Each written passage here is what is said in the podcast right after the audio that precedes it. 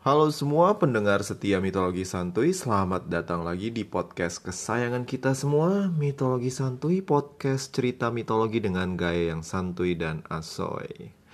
Selamat datang juga untuk para pendengar yang baru. Terima kasih telah bergabung dan semoga betah dengerin celotehan gue sambil senyum-senyum mesem denger keanehan cerita ini. Oke, okay, hope all of you like it and if you like it, so please subscribe di Spotify. Dan kalau lu punya waktu, mungkin bisa memberikan sedikit review kalau punya Apple Podcast biar uh, channel ini semakin populer. Um, oh iya, sebelum gue mulai dengan cerita ini, gue pengen minta maaf karena belakangan gue begitu sibuk dengan pekerjaan dan hal-hal lain sehingga um, sepertinya uh, jam terbit dari episode dari mitologi santu ini agak terlambat untuk minggu ini yang mestinya gue post setiap hari Sabtu atau Kamis dan sekarang menjadi hari Minggu. Tapi secara konsisten gue akan berusaha untuk memberikan tiap minggu satu episode. Oke? Okay? Mari kita lanjut.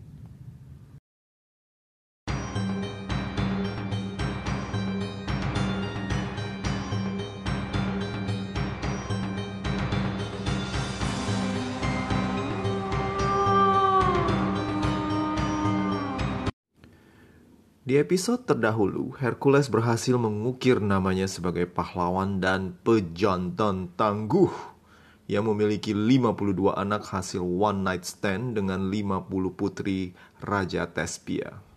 Hercules yang gagah perkasa juga berhasil menyelamatkan kota Thebes yang kala itu dalam ancaman penyerbuan dari Raja Erginos. Atas jasa Hercules, Hercules kemudian dinikahkan dengan putri Raja Kreon yang cantik jelita, yaitu Megara. Hercules dan Megara kemudian tanpa menunggu lama dan berkat kesuburan Hercules yang tidak perlu kita ragukan lagi, berhasil memperoleh dua anak laki-laki yang imut-imut tapi kuat. Nah, teman-teman, kehidupan Hercules pun setelah menjadi seorang kepala keluarga itu berubah total. Dulu dia adalah seorang bujangan petualang. Sekarang dia adalah kepala keluarga yang sayang anak dan istri. Dalam kesehariannya Hercules itu menjalani hidup yang bahagia banget. Ngopi di pagi hari sambil ngecek daftar monster mana yang harus dikalahkan hari ini atau raja daerah mana yang berani macam-macam sama tips dan perlu diberi pelajaran dan Megara selalu menyiapkan sarapan terbaik untuk suaminya agar Hercules tambah cinta dan betah di rumah. Well, kalau kita pakai kata-kata zaman sekarang, Hercules is really living the life. Udah kayak Greek Dream, lawan dari American Dream.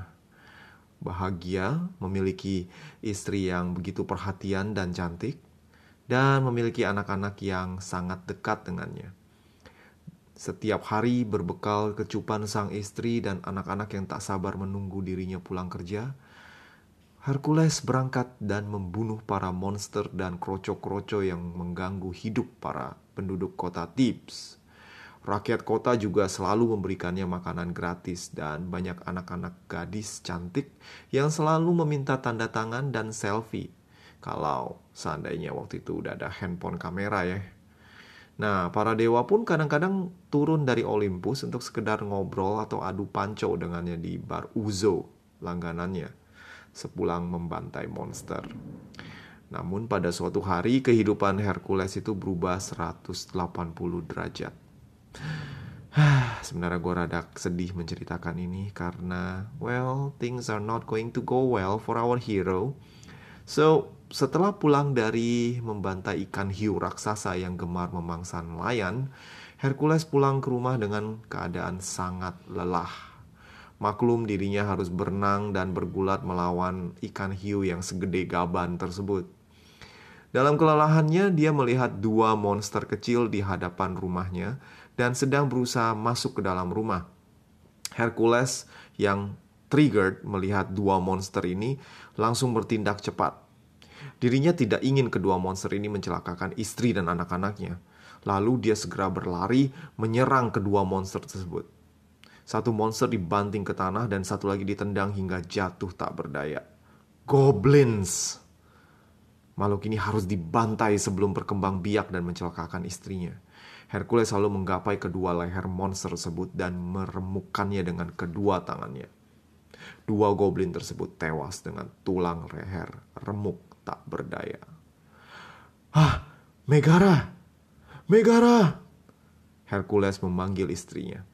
Rasa panik dan keringat dingin mulai mengucur.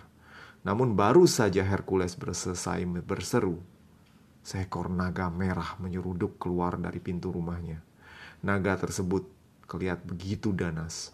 Dari raungannya yang keras, tampak naga ini jauh lebih berbahaya daripada kedua goblin kroco yang sekarang sudah bergelar almarhum. Hercules pun dengan sekuat tenaga memberikan uppercut sambil melompat ala Kapten Amerika menghajar Thanos di Avengers Endgame. Tentu nggak pakai palu Mjolnir. Kedebuk! Sang raja keli, sang naga kelimpungan dan Hercules tak menyia-nyiakan kesempatan dengan menghajar naga merah tersebut dengan hook, jab, hook lagi, jab, jab, jab dan terakhir dengan uppercut keras. Buak! Bahkan sang naga ganas yang bernafas api tersebut tidak akan selamat menerima pukulan Hercules yang bertubi-tubi. Namun keanehan terjadi. Sosok naga di hadapannya kemudian berubah menjadi wujud seorang wanita dan kedua goblin yang dibunuhnya ternyata dua anak kecil yang sekarang terbujur kaku. Hercules, lunglai, seolah tidak mempercayai apa yang terjadi. What have I done? Keringat dingin mengalir. Hercules berusaha menyelamatkan wanita yang ternyata adalah Megara, istrinya yang tercinta. Naga yang kemudian berubah menjadi wanita tersebut ternyata adalah istrinya. Dirinya kemudian menghampiri kedua anaknya, yang ternyata adalah goblin yang telah dibunuhnya. Tewas di tangannya sendiri. Sekarang, ketiga orang yang paling dicintainya tersebut telah pergi ke alam maut. Hercules terdiam. Selama berhari-hari dirinya duduk terpaku di hadapan jenazah mereka sampai mayat mereka berbau busuk. Para tetangga dan penduduk yang begitu menghormatinya dulu sekarang menjauh karena mengira Hercules telah gila. Sang pahlawan membunuh keluarganya sendiri. Dia pasti gila. Para furia tidak akan membiarkan ini dan kita harus menjauhinya. Demikian kata dari para tetangganya. Dalam kepercayaan orang Yunani kuno, para pengkhianat dan pembunuh keluarga akan diburu oleh para furia Furia adalah makhluk pembalas dendam yang tidak dapat dikendalikan oleh siapa pun, termasuk Zeus dan para dewa. Furia adalah pembalas, penyeimbang akan adanya kejahatan yang tak terbalas. Para furia akan mengejar buruannya tanpa henti dan akan membuat hidupnya menderita bahkan ketika telah mencapai alam maut. Hercules yang periang sekarang sendu dan menjadi pendiam Rasa sesal yang ditanggungnya tak dapat dimengerti olehnya. Bagaimana mungkin dirinya bisa membunuh keluarganya sendiri? Cinta bukan kebencian. Mengapa tangan dan tubuhnya bertindak di luar kendalinya? Sementara Hercules menatap kosong dan meratap dalam rimba penyesalan Sesosok mata indah dengan aura anggun dan angkuh menatap dari langit. ah, Hercules. Bagaimana rasanya kehilangan orang-orang yang kau cintai? Bagaimana rasanya terpuruk dalam rasa bersalah yang tak berujung? Anak haram jadah, rasakan pembalasanku. Sang ratu surga tertawa terbahak-bahak mendengar, melihat Hercules menderita sengsara di bawah sana tanpa mengerti mengapa dirinya terlibat dalam kegilaan yang merenggut keluarga kecilnya ini. Tanpa sepengetahuan Hercules, Hera yang begitu dengki kepada dirinya mengirimkan suatu aura kegilaan yang sanggup membutuhkan membutakan orang yang paling waras sekalipun. Kegilaan ini melingkupi Hercules yang pada saat itu baru saja pulang dari kerja. Di mata Hercules saat itu, keluarganya adalah monster yang harus dibantai, sementara anak-anak dan istrinya yang malang tak sanggup melawan Hercules yang dalam pengaruh aura kegilaan dari Hera. Setelah itu, Anda tahu akhir dari cerita ini. Hercules membunuh Megara dan kedua anaknya, sementara Hera puas berhasil membuat Hercules menderita. Akal sehat dan penyesalan bergumul menguasai Hercules. Dan setelah seminggu bersujud di hadapan jasad Megara dan kedua anaknya, Hercules pun tersadar dan bergerak menguburkan jenazah mereka. Hercules menempuh jalan penebusan sendirian dan berusaha mencari jawaban atas petaka yang telah menempa dirinya. Tak ada seorang pun yang mau mendekatinya, termasuk para dewa. Tak ada seorang pun yang ingin mendekati orang yang telah diincar oleh para furia. Teman-temannya pergi menjauh. Bahkan para dewa pun sepertinya emoh untuk mendengar nama Hercules. Hanya Athena dan Hermes yang terus mengamati Hercules dari jauh, berusaha membantu saudara tiri mereka dari belakang layar. Hercules, seperti kebanyakan orang di zaman itu, berusaha mencari jawaban dengan mengunjungi Oracle di Delphi. Masih ingat siapa Oracle? Well, jika belum, Anda akan sering mendengar tentang karakter Oracle ini dalam mitologi Yunani. Oracle adalah seorang medium atau peramal yang dapat memberikan jawaban akan pertanyaan apa pun yang diajukan kepadanya. Entah itu soal masa depan, soal jodoh, kambing tetangga yang hilang, atau cucian yang dicolong orang. You bisa nanya apa pun kepada Oracle, walaupun jawabannya itu terkadang memang sangat membingungkan. You know, maklum karena katanya para Oracle ini atau satu orang Oracle yaitu gadis yang masih sangat muda berumur 14 tahun uh, ini sering sekali mendapatkan ilham dalam kondisi trance dan untuk menggapai kondisi trance ini atau kesurupan dia harus menghirup suatu uap daun salam atau mungkin sejenis uap vulkanik yang muncul dari ceruk gunung dan setelah menghirupnya dia akan mendapatkan suatu ilham dari Apollo. Konon kalau memang kita bisa menginterpretasikan apa yang dikatakan oleh Oracle, maka kita akan mendapatkan petunjuk mengenai pertanyaan kita. Begitu sekilas info mengenai Oracle. Kita kembali lagi ke cerita. Bahkan sang Oracle pun menolak kehadiran Hercules di kuil Apollo Delphi. Kabar tentang Hercules membunuh keluarganya sendiri telah membuat Hercules seperti tulah yang harus dihindari Hercules, sang putra Zeus yang mulia, tertahan di halaman tanpa boleh menatapan, menapakkan kakinya di pelataran kuil yang suci. Kuil ini terlarang bagi pembunuh keluarga dan pengkhianat. Demikian kata prajurit penjaga kuil. Biasanya Hercules yang berangasan mungkin sudah melempar sang penjaga jauh ke Gunung Semeru. Namun karena dirinya sekarang berada dalam kondisi sedih dan gunda gulana, Hercules pun berhenti dan bersujud. Dengan segenap kerendahan hati memohon agar sang oracle mau bermurah hati untuk memberikan jawaban atas pertanyaannya. Dirinya yang penuh dengan rasa bersalah ingin mengetahui bagaimana menebus kesalahan yang telah dilakukannya. Hercules adalah seorang pemberani. Dia tidak takut akan siksaan di alam maut, namun yang ditakuti oleh dirinya dan yang membuatnya tak sampai hati adalah bertemu dengan Megara dan kedua anaknya di alam maut nanti. Hati kecilnya terus menyiksanya dengan perasaan bersalah tak berperi dan terbelenggunya sang pahlawan dengan rasa bersalah membuatnya lebih menderita daripada siksa maut itu sendiri. Selama tujuh hari dan tujuh malam, dirinya bersujud di hadapan kuil Apollo Delphi atau Delphi.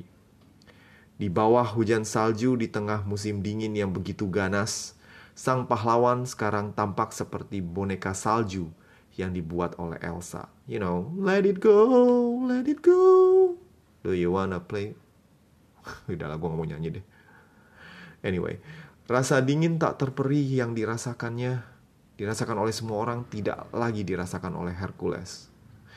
Tawaran minuman hangat, wedang jahe dari sang penjaga pun ditolaknya. Hercules, putra Zeus, bersujud tanpa mengucapkan sepatah kata apa pun. Aura kesedihan dan penyesalan tampak memancar dari tubuhnya yang semakin lama semakin terkubur oleh timbunan salju. Makan? Apa itu makan? Sekarang bagiku yang terpenting adalah jawaban. Jawaban yang dapat membebaskan aku dari kungkungan penyesalan ini. Demikian kata hati Hercules. Dan kesabaran Hercules pun membuahkan hasil. Sang oracle keluar dari pintu kuil Apollo dan berseru kepada Hercules. Hercules putra Zeus, engkau tak boleh menginjakan kaki di kuil Apollo karena engkau telah melakukan dosa besar. Aku tahu apa tujuanmu ke sini, dan aku akan menyampaikan petunjuk ilahi untukmu. Untuk menebus segala dosamu, kau harus menghadap Raja Orestes dari Tiryns dan mengabdi sebagai budaknya selama 10 tahun. Orestes, sepupuku yang cemen dan belagu itu, yang sedari kecil selalu ketakutan tiap aku datang main ke istananya, mengabdi jadi budaknya Orestes, kata Hercules dalam hati, seolah ingin menyuarakan keberatannya kepada sabda Oracle. Namun, keinginan dirinya untuk menebus segala kesalahan dan meredakan siksa batinnya lebih besar dari egonya. Hercules pun menahan diri dan dengan segala kerendahan hati mendengarkan sabda oracle lebih lanjut tanpa mengetahui bahwa sang oracle telah disusupi oleh Hera.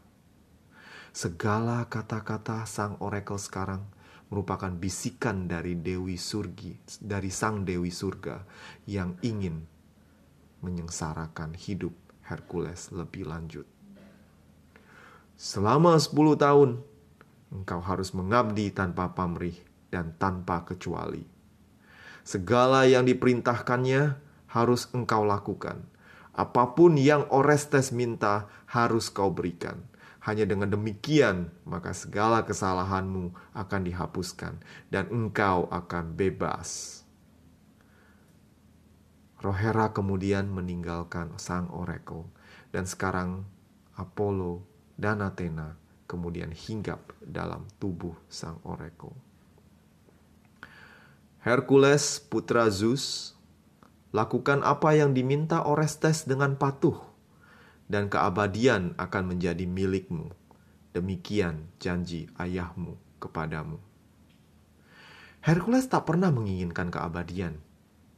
Yang dia cari adalah kedamaian jiwa dan pengampunan agar layak bertemu kembali dengan keluarga kecilnya di alam maut.